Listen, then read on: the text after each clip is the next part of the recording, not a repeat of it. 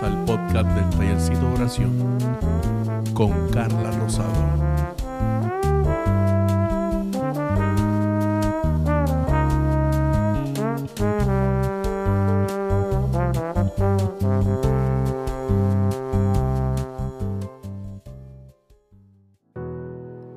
Hola, Dios te bendiga. Este es el episodio número 25 y se titula ¿Planificas o te preparas? En estos días me topé con un video que decía que la clave está en la preparación y me resultó curioso. Me detuve a verlo completo.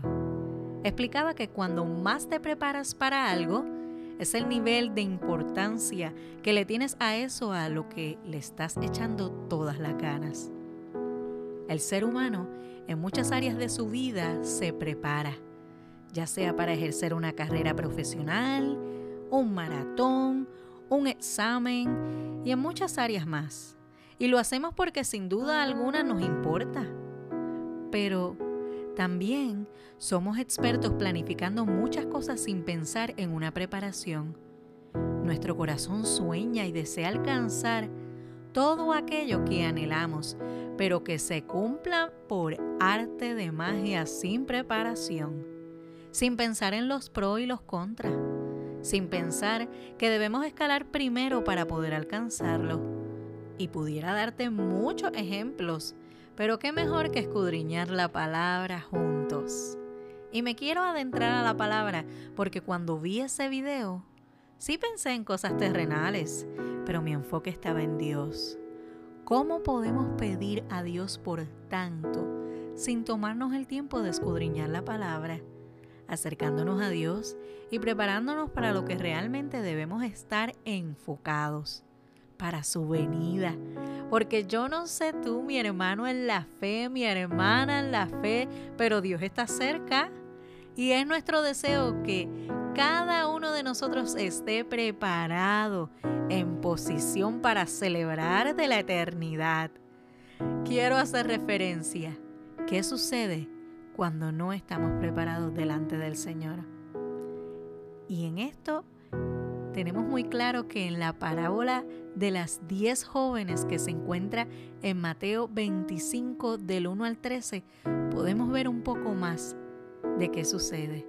Y dice así, el reino de los cielos será entonces como diez jóvenes solteras que tomaron sus lámparas y salieron a recibir al novio.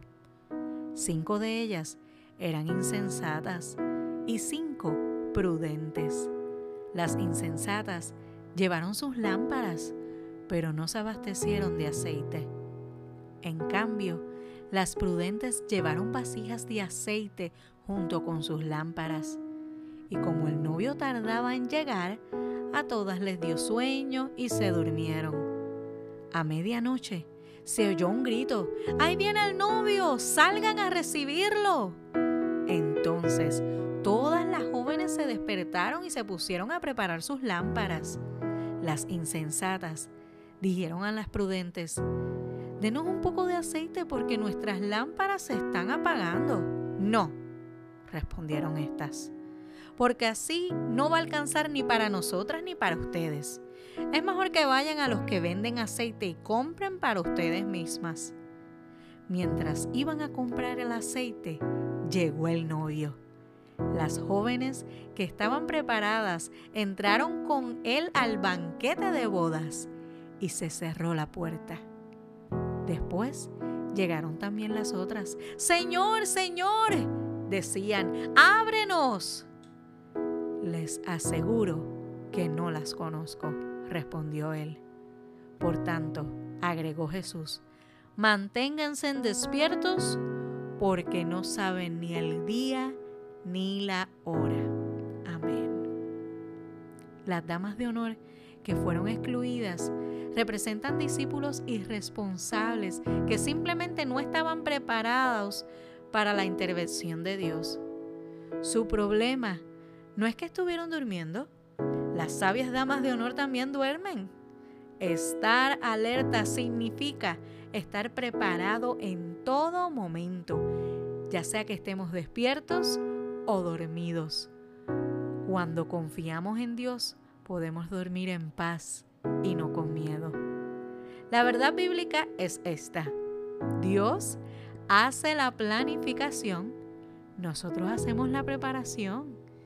Dios es quien dice en Jeremías 29 del 11 al 13, porque ciertamente yo sé los planes que tengo para vosotros, dice el Señor, planes para vuestro bienestar y no para mal, para daros un futuro con esperanza. Entonces, cuando me invoques y vengas a orarme, te escucharé. Cuando me busques, me encontrarás. Si me buscáis de todo vuestro corazón. Prepararse implica invocar al Señor, acercarse a Dios en relación, orar, buscar al Señor con todo nuestro corazón. Nuestra fe no es un elemento más en una lista de cosas por hacer. Nuestra fe forma nuestra lista de ser y hacer.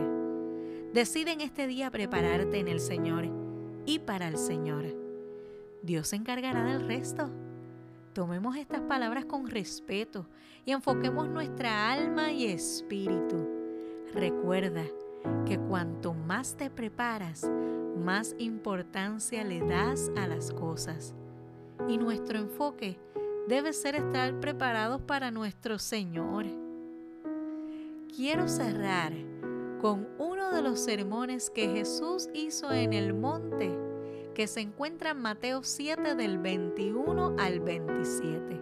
Y dice así, no todo el que me dice Señor, Señor, entrará en el reino de los cielos, sino solo el que hace la voluntad de mi Padre que está en el cielo.